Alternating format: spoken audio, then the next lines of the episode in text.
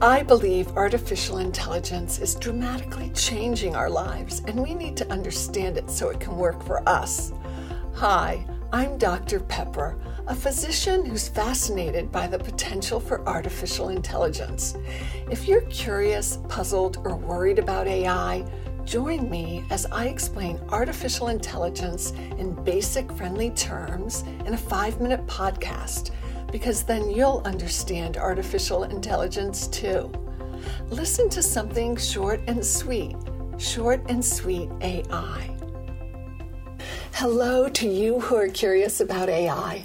I'm Dr. Peper, and today I'm talking about the future of work. For centuries, there have been predictions that machines would put people out of work for good and give rise to technological unemployment. If you've been listening to my episodes, you know that technology today is accelerating exponentially. We're living in a time when many different types of technology are all merging and accelerating together. This is creating enormous advances, which some have said will lead to the equivalent of 20,000 years of technology in this one century. And experts are asking, what does that mean for the future of work? Historians, economists, and futurists describe the anxiety about new machines replacing workers as a history of misplaced anxiety. 300 years of radical technological change have passed, and there's still enough work for people to do. The experts say, yes, technology leads to the loss of jobs, but ultimately, more new jobs are created in the process. Automation and the use of machines increases productivity, which leads to creation of new jobs and increased GDP. A well known example would be the rise in the use of ATM machines in the 1990s, which led to many bank tellers losing their jobs.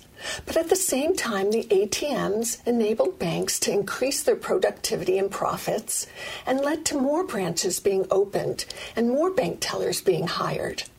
The bank tellers now spent their time carrying out more value added, non routine tasks. In the early Industrial Revolution, when mechanical looms were introduced, many highly skilled weavers lost their jobs. But even more jobs were created for less skilled workers who operated the machines. People who study economics and AI are optimistic.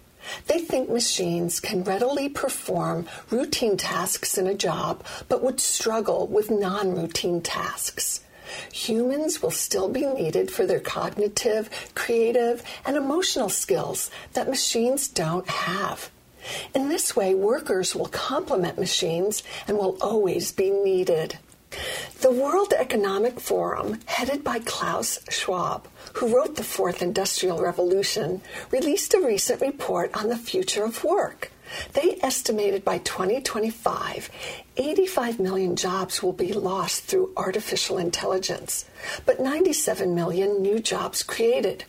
This goes along with the mainstream thinking that technological unemployment is not something to worry about in the foreseeable future. But when you read the report in more detail, some red flags emerge. Surveys show 43% of businesses are set to reduce their workforce due to technology.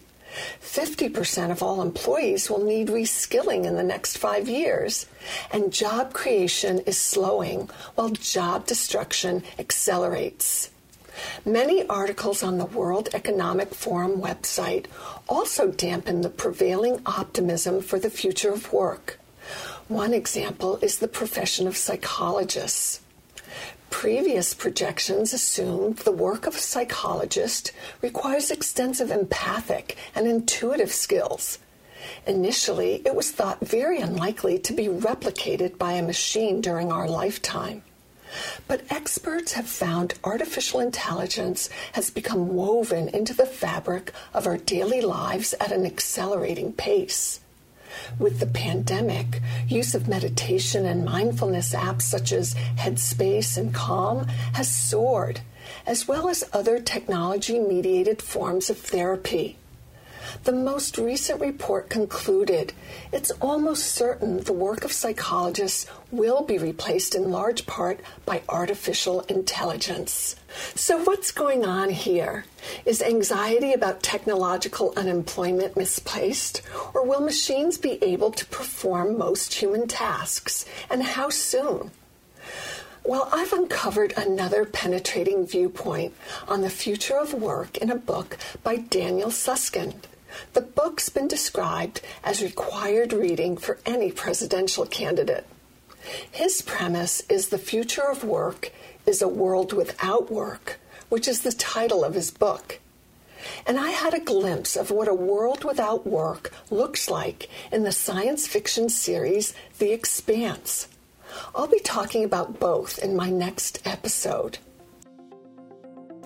What do you think? Do you feel anxious that your job will be replaced by a machine during your lifetime?